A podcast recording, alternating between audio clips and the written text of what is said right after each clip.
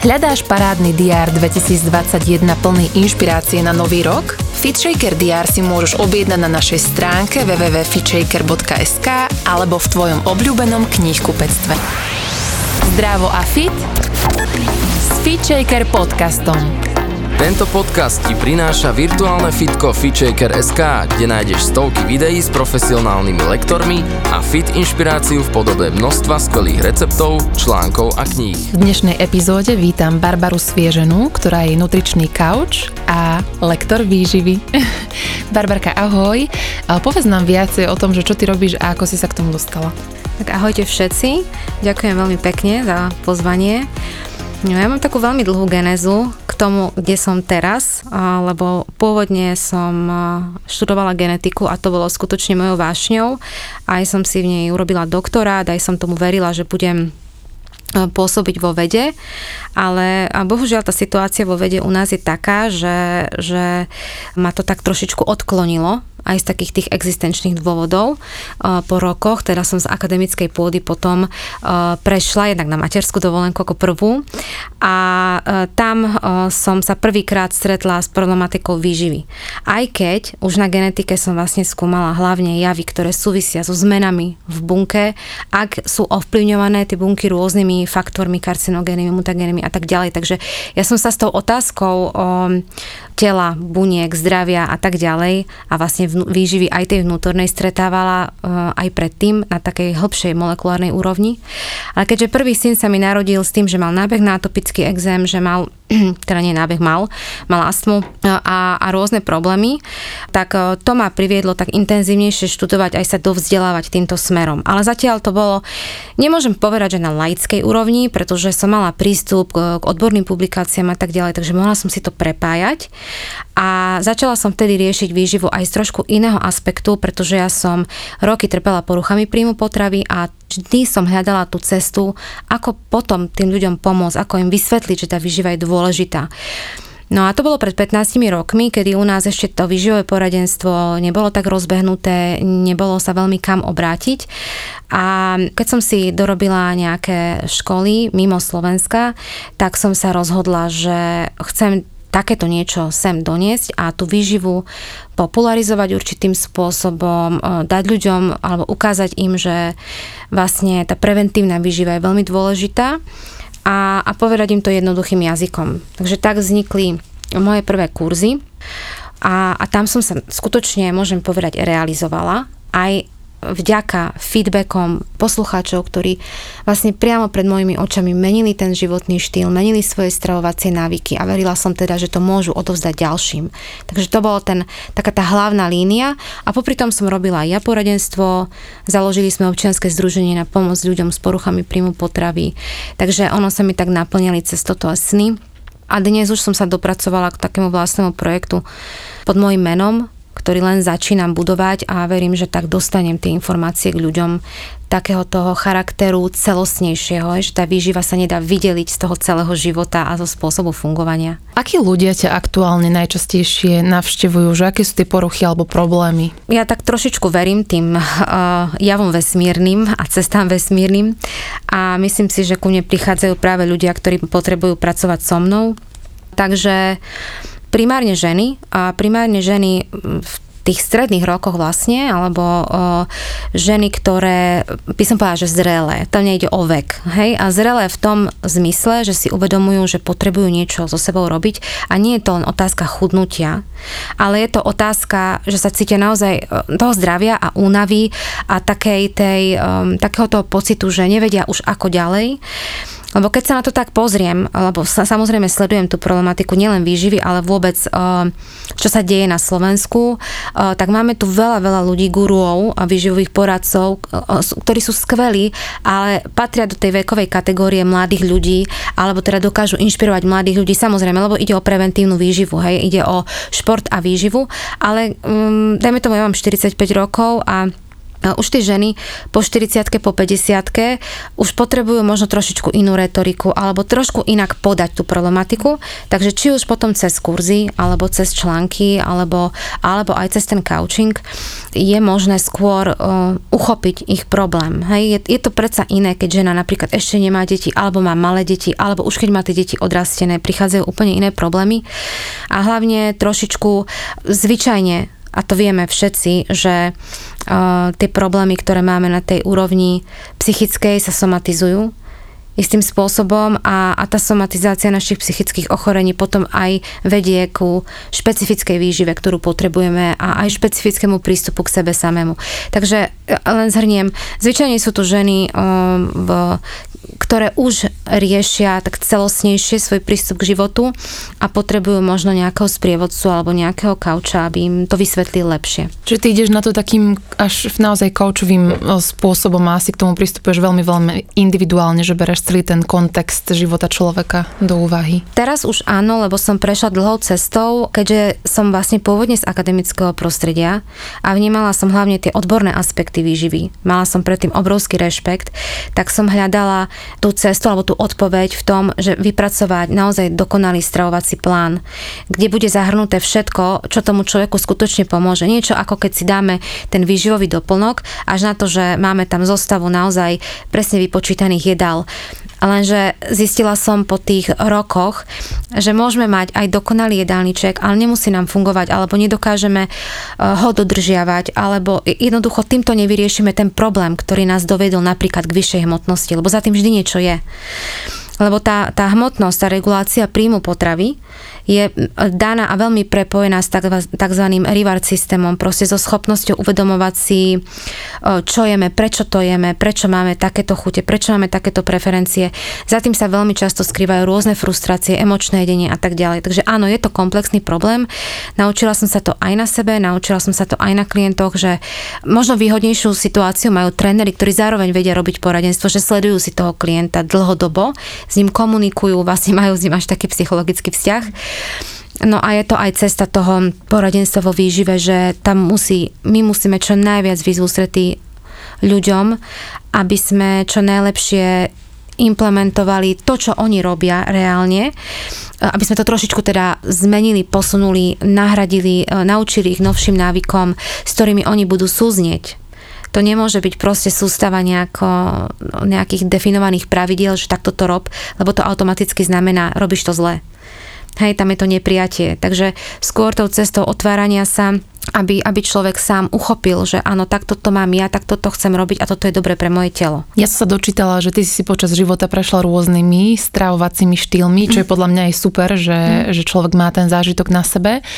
A teda hovorí, že k tomu pristupuješ takto veľmi individuálne, ale možno z tých svojich skúseností a z toho, čo robíš, máš nejakú preferenciu, že ktorým smerom nejakým konkrétnym ideš? Áno, určite mám svoju filozofiu aj stravovaciu. Ja som si prešla rôznymi štýlmi aj preto, že, že teda tam boli tie poruchy príjmu, aj som teda experimentovala veľa so stravou, aj som mnohé e, potravinové skupiny vylúčovala, aj som si prešla vegetariánstvom, aj som si prešla vegánstvom. A som v podstate už dlhodobo semi-vegetariánka, alebo vegetariánka teda, ktorá, ja nie je meso, ale, ale akceptujem živočišné produkty. Zo štúdií, ktoré ja sledujem, tak eh, ja najviac inklinujem teda k mediteránnemu spôsobu stravovania, respektíve k vyváženej strave, ktorou nikdy nemôžeme nič pokaziť a samozrejme v súlade so sezonalitou a s regionalitou, hej, to znamená, že ja sa snažím obracať ľudí k tomu, aby naozaj reflektovali hlavne naše pôvodné potraviny, ktoré sú pre nás prirodzené, aby nehľadali vlastne za hranicami napríklad Strednej Európy. Ja nehovorím, že, že nemôžeme mať takéto potraviny v strave, ale to gro našej stravy by malo byť to prirodzené, čo vyplýva vlastne aj z, aj z nášho rodu alebo z našej genetiky vlastne. Aj keď ja teraz hovorím veľa o epigenetike, ale toto je dané, hej, tomuto sme najlepšie prispôsobení. Uh, takže pre mňa ten semi-vegetariánsky spôsob stravovania, uh, uprednostňovanie skutočných potravín a takéto, aby sme sa, aby sme sa teda čo najviac snažili držať, hovorím niekedy aj zdravého sedliackého rozumu, hej. Jednoducho je pre nás možno prirodzenejšie konzumovať isté potraviny, ako sa stále snažiť introdukovať tie exotické alebo hľadať nejaké špeciálne výživové doplnky alebo hľadať nejaké možno neprirodzené spôsoby stravovania, ktoré sú nakoniec pre nás skôr stresom. Môžem tu skočiť do reči, že zároveň sa ale považuje taká tá strava našich predkov x generácií dozadu aj za takú chudobnú, že vlastne, že nebolo tu veľa tých vitamínov a minerálov v strave, preto to doplňame tými doplnkami aktuálne aj e, potravinami vlastne zo sveta, že napriek tomu e, si myslíš, že vieme v tej pôvodnej stráve nájsť e, dostatok? Ako, v podstate sa nemusíme teraz vrácať do histórie ďaleko, mhm. ale skôr si to tak povedzme, že kedy si fungoval systém z poľa na stôl. To znamená, aj tie pôdy boli kvalitnejšie, aj bohatšie. A to, čo sme si vypestovali, alebo si vypestovali naozaj, keď ideme 10 ročia dozadu, nie, že by som sa tam chcela vrátiť, to určite nie, ale, ale fungovalo to takým spôsobom, že naozaj tie cenné minerály a, a vitamíny, tým, že veľmi veľa spotreby bolo takto priamej, tá priama konzumácia, respektíve naozaj veľmi krátka doba medzi tým dopestovaním a konzumáciou, tak myslím si, že tá strava bola dostatočná hej, čo sa týka jej zloženia, aj zloženia či mikro, či makroživín. Uh, áno, z nášho pohľadu sa to možno, že zdá chudobnejšie, ale v podstate uh, tie základné potraviny aj teraz majú tvoriť základ našej stravy. To, že my si to doplňame, je úplne v poriadku, máme tak širšie spektrum aj chuti, aj vôni, aj farieb a vždy, hlavne z rastlinnej stravy, môžeme získať veľké množstvo tých fitochemikálií, teda sekundárnych uh, látok rastliny, ktoré ovplyvňujú naše zdravie. Áno, na druhej strane dnes, keď si dopestujeme tú mrkvu konvenčným spôsobom, tak má iné výživové hodnoty, ako mala, dajme tomu, pred 100 rokmi. Hej, to je fakt. Takže my vieme, že tá kvalita e, potravín e, prirodzených môže klesať, pokiaľ je, hovorím, z rôznych, z toho konvenčného spôsobu pestovania alebo chovania a iné je zase, keď máme možnosť preferovať, dajme tomu, biopotraviny alebo potraviny si aj dopestujeme sami, niektoré rastliny. Takže uh, treba sa na to pozerať tak trošičku komplexnejšie. Určite máme potvrdené, že isté mikroživiny máme deficientné v rámci strednej Európy. Hej, vieme o vitamíne D, vieme napríklad o omega-3 masných kyselinách, vieme, že isté treba doplňať, ale pokiaľ máme a sústredíme sa na tú zdravú stravu, tak uh, nie je potrebné doplňať všetko. Doplňať vo forme výživových doplnkov? Stále hovorím, že na prvom mieste je strava, a ešte je aj veľmi dôležité, v akom sme stave. Napríklad, ak, ak sme v stave, že máme celkovo problém so strebávaním živín, ak máme rôzne travece problémy, čo má dneska veľmi veľké množstvo ľudí, ak máme uh, naozaj problémy, ktoré nám znižujú to vstrebávanie, tak je svojím spôsobom toto nie je cesta. Hej, že dám si tie výživové doplnky. Cesta je najprv uh, určite uh, vyvážiť si tú stravu, regenerovať napríklad to črevo, aby bolo schopné vstrebávania. Hej, zase ten celkový, celkový komplexný prístup a potom nasadiť uh, suplementáciu a potom nasadiť uh, suplementáciu, ktorá je cielená. A cielenej suplementácii hovorím to, že pokiaľ ja toto riešim, tak v prvom rade si to dám zistiť z testov, že ako na tom som, napríklad ako mám hladinu vitamínu D, hej, ako som na tom reálne a na základe po, toho potom nastavujem suplementáciu, hej, aby som si pomohla uh, ideálne na čo najkračšie obdobie, ale intenzívne a následne dajme tomu aj pretestovať a pokračovať ďalej uh, v príjmaní živín, najmä tou stravou. Hej, takže je to komplexný problém, o to presne sa, sa snažíme vlastne aj spolu s klientami toto dosiahnuť, podchytiť všetko, čo by mohol byť problém. Samozrejme, že neodhadovať to len tak, ale dať si to potvrdiť krvnými testami.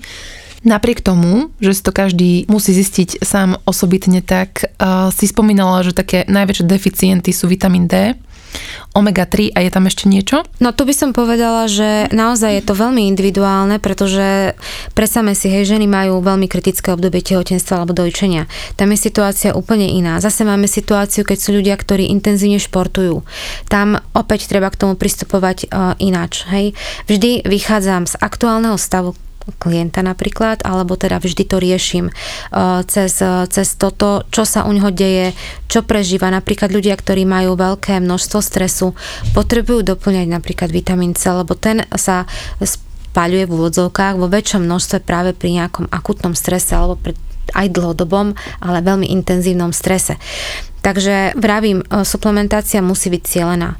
Ako pozrieť si na internete, že sú také a také doplnky, toto sa mi zdá byť fajn, lebo sa tam píše, že uh, mi to pomôže s únavou, to vôbec nemusí byť tak. Hej, dokonca sa mi častokrát stáva, alebo teraz stáva, stáva sa mi, nehovorím, že často, ale stáva sa mi, lebo teraz ľudia veľmi veľa uh, doplnkov aj užívajú a niekedy veľmi laicky a stáva sa mi, že si tým môžu niekedy ublížiť napríklad preto, že si spôsobia nerovnováhu hej, v mineráloch alebo vitamínoch. Hej, dajme tomu, budú cieľene niečo príjmať, ale nevedia, že tam môže nastať nejaká interakcia alebo nejaká, uh, nejaká nerovnováha tých minerálov, že by mali byť v určitom pomere. Že je to, preto opakovane hovorím, že príroda nám naozaj namiešala elixíry, takže stále, stále uh, sa snažím vrácať ľudí k tým, k tým prírodným elixírom, teda prírodzeným potravinám a s tým, že doplniť, ak sa niečo deje, alebo ak je nejaký zdravotný stav, alebo nejaký zdravotný problém. Čo by malo byť takou vnútornou motiváciou a takým cieľom správneho stravovania sa, alebo mnoho ľudí chce byť, že štíhlych alebo dávajú veľký dôraz na ten vzhľad, ale keď sme sa tu súkromne rozprávali, tak ty si hovorila, že je to hlavne o tom, že cítiť energiu, že cítiť sa dobre. Aký máš na to názor? Áno, je pravdou, že my a spôsob nášho stravovania je daný zvyčajne rodinou, v, ktorou, v ktorej vyrastáme a dnes sa nám to už trošičku mení, a pretože my už máme deti, ktoré sú vychovávané v rodinách s lepšími stravovacími návykmi. Ja si myslím, že tá situácia sa pomaličky mení, ale mení sa, aj keď na číslach to ešte výrazne nevidíme, na štatistikách, čo sa týka chorobnosť, čo sa týka nadváha, obezita, choroby našich detí a tak ďalej. Bohužiaľ nevidno to. Takže čo sa týka chronických ochorení, čo sa týka nadváhy, obezity alebo autoimunitných ochorení, trávecích ťažkostí, tak tie čísla idú stále hore. Hej, to je, to je fakt. Aj napriek posunom v stravovacích návykoch a je to kvôli tomu, že je to komplexný problém a že áno, dajme tomu sú tie ohniská centra, kde e, ľudia žijú skutočne e, tým vedomím, že strava, pohyb, e, vyvážený nejaký život, ale možno, že napríklad práve títo ľudia sú tak extrémne zaťažení v práci a majú tak neuveriteľný tlak na výkon, že potom podliehajú úplne iným typom ochorení, hej, alebo majú črednú dysbiózu a tak ďalej. No a otázka bola, že čo má byť to motiváciou. Zvyčajne sa človek spamätá, keď má diagnozu, keď má nadhmotnosť, alebo naozaj, keď sa dlhodobo cíti unavený, vtedy to začne riešiť. Môže to teda riešiť buď ako problém zdravotný, alebo ako problém estetický. Keď je to len estetický problém, tak je to vlastne fajn, pretože je dobré, že to toho primeje k zmene.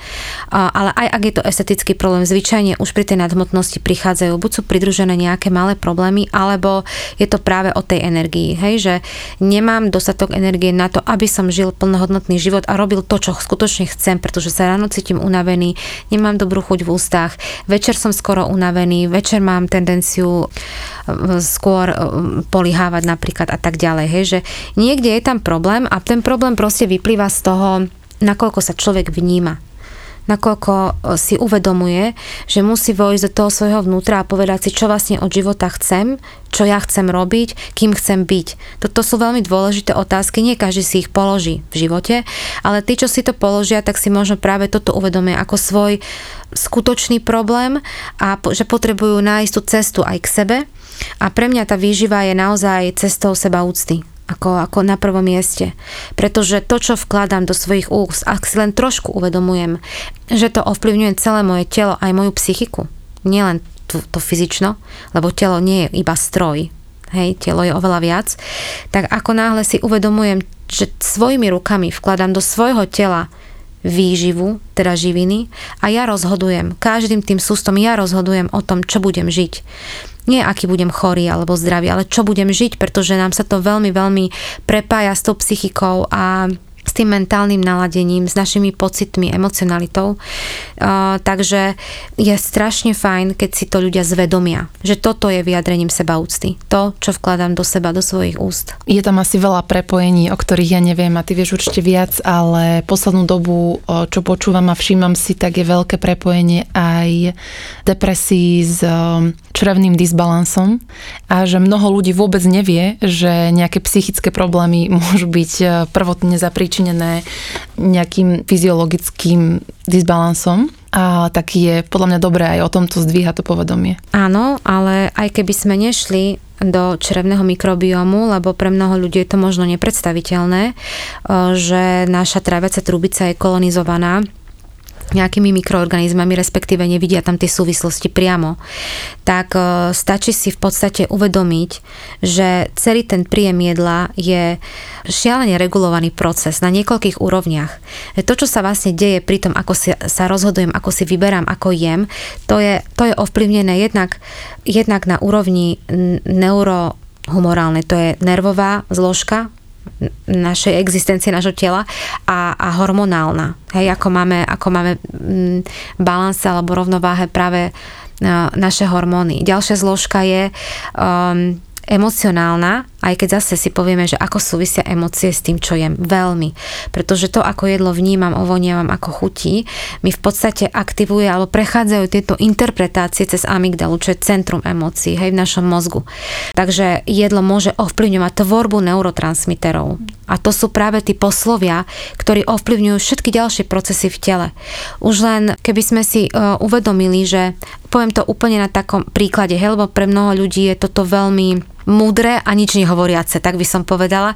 Takže napríklad len taká, taká krásna súvislosť, keď, keď znižujeme napríklad množstvo sacharidov v strave, zvyšujeme množstvo bielkovín, dochádza k nerovnováhe v niektorých látkach, ktoré sú prekurzormi, teraz z ktorých sa tvorí napríklad serotonín.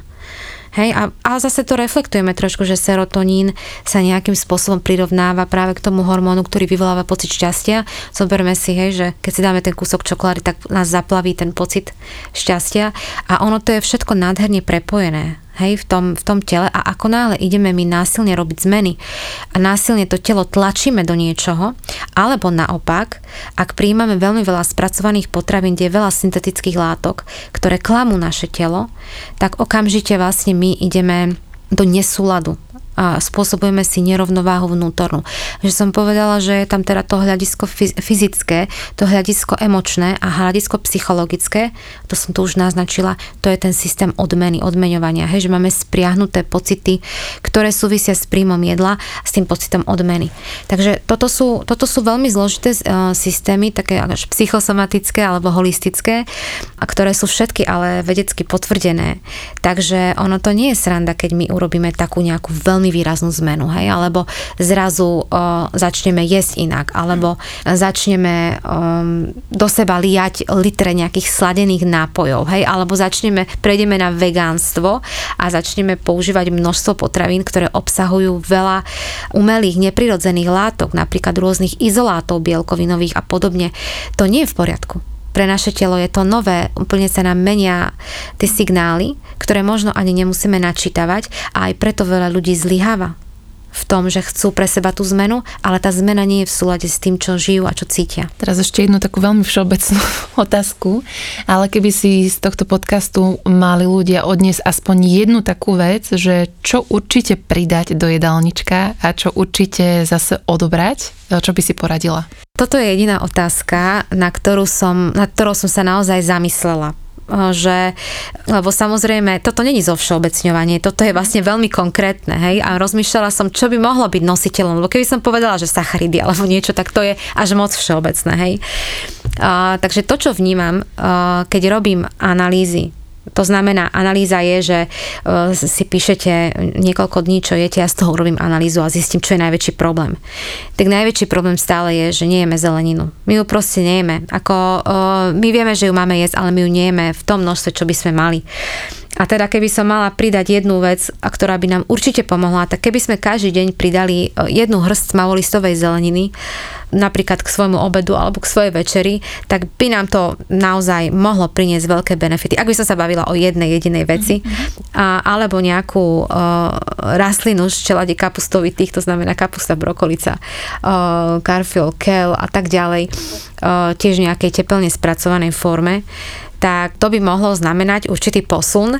A keby som mala jednu vec vylúčiť, tak naozaj by som odporúčila v prvom rade nepiť sladené nápoje. Žiadne Lebo ako je veľa vecí, na ktoré by som mohla povedať, že nie ste spracované potraviny, to sa nedá. Hej, to nie je udržateľné.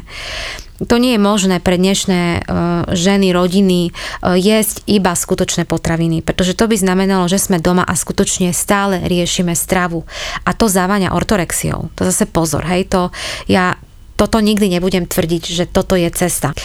Ale ak by sa nám podarilo neriešiť si a možno aj svoje emočné stavy tým, že, že si dám sladký džús alebo víno alebo niečo, sladený nápoj, tak uh, by to bolo tiež pre nás veľmi fajn. A s tým, že vieme, že tie štatistiky sú hrozivé, keďže vypijeme 111 litrov sladených nápojov na osobu za rok čo sú štatistiky reálne, hej. Máme, je toho viac ako v Čechách napríklad, kde majú podstatne vypuklejšie problémy s výživou a tam vypijú okolo 80-85 litrov na osobu na rok, my až 111.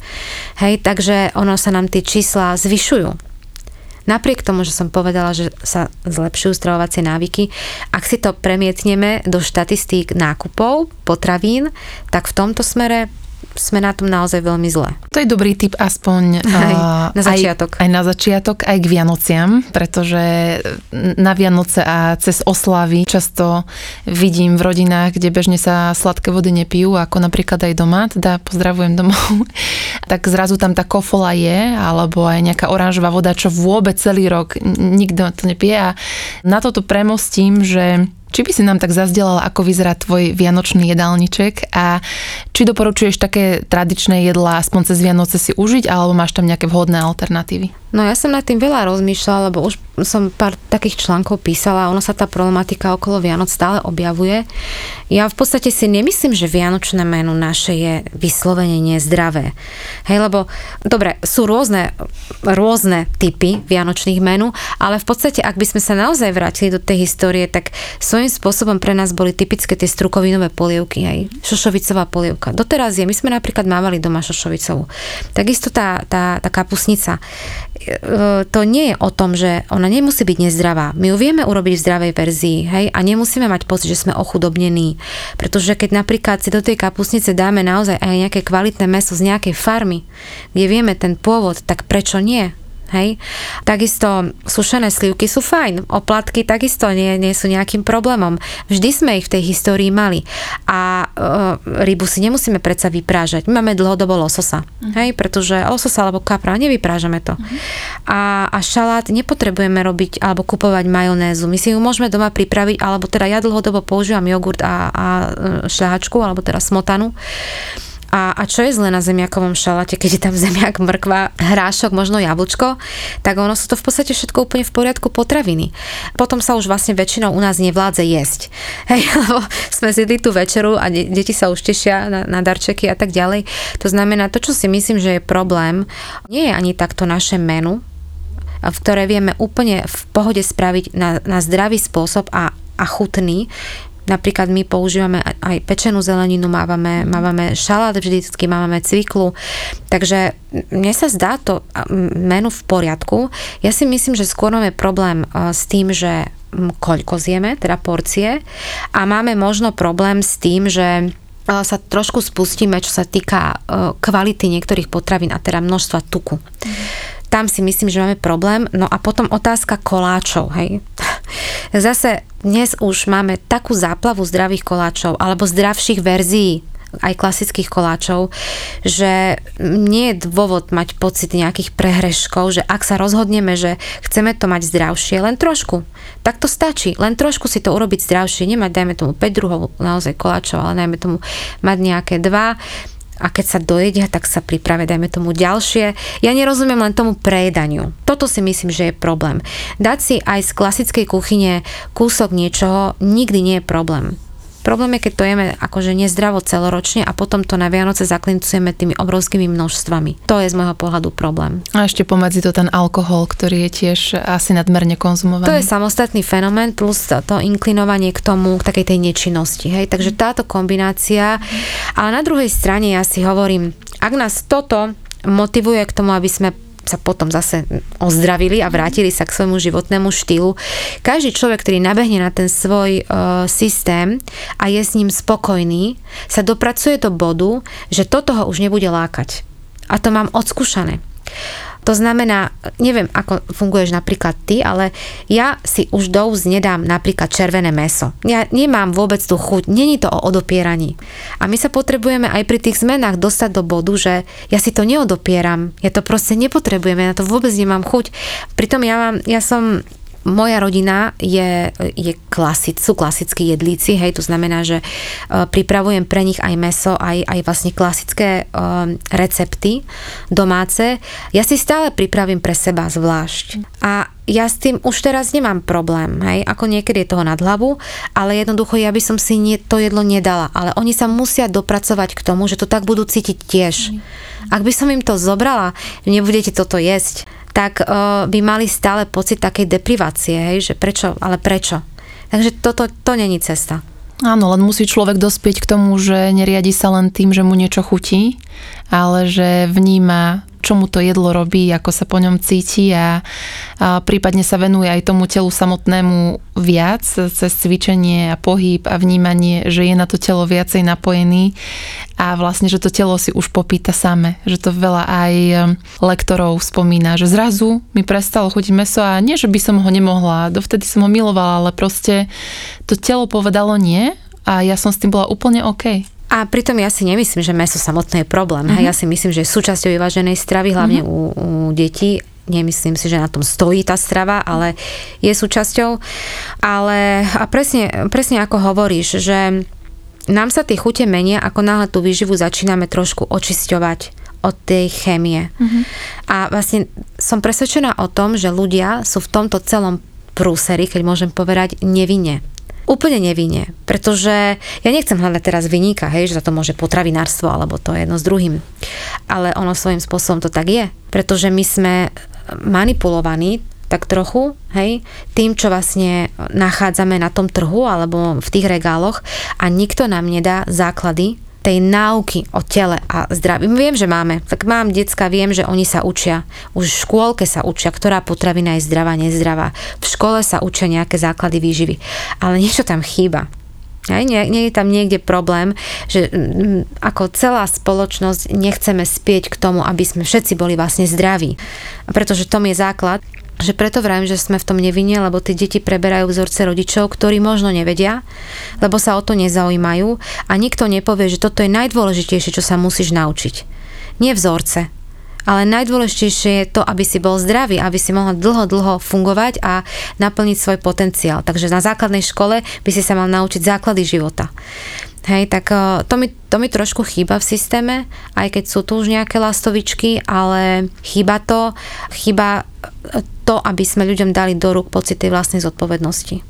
Lebo to je najviac, čo by nám škola mala dať. A to v mnohých sférach, nielen vo výžive, súhlasím.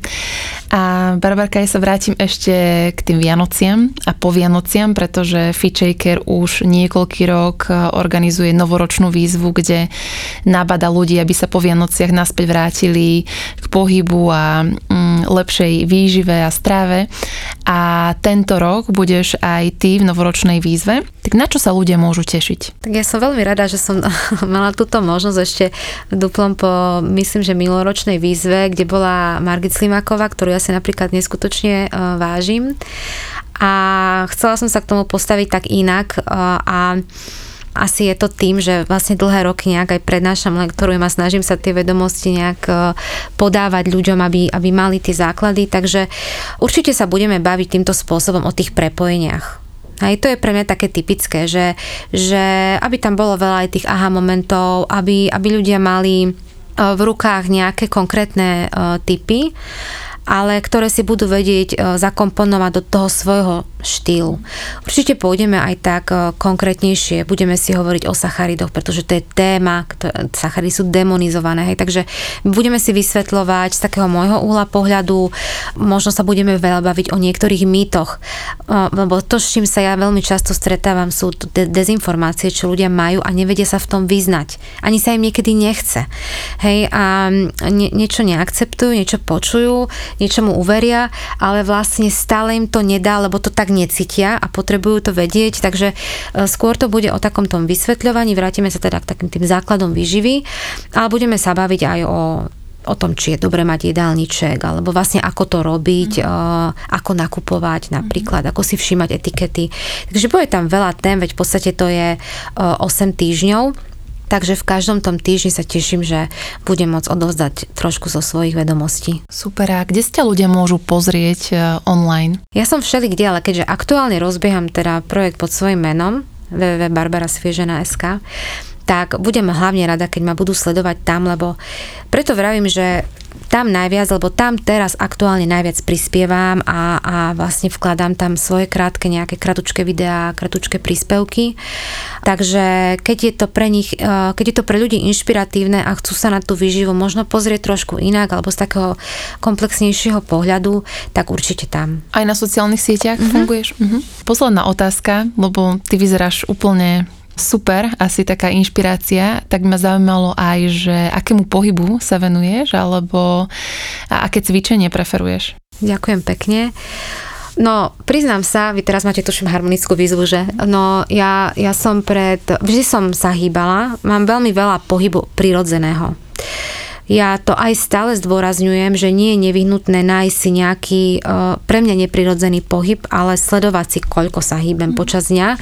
Všetky mami vedia, že niekedy sa naozaj si nesadnú, hej, doslova, hlavne keď sú tie deti malé.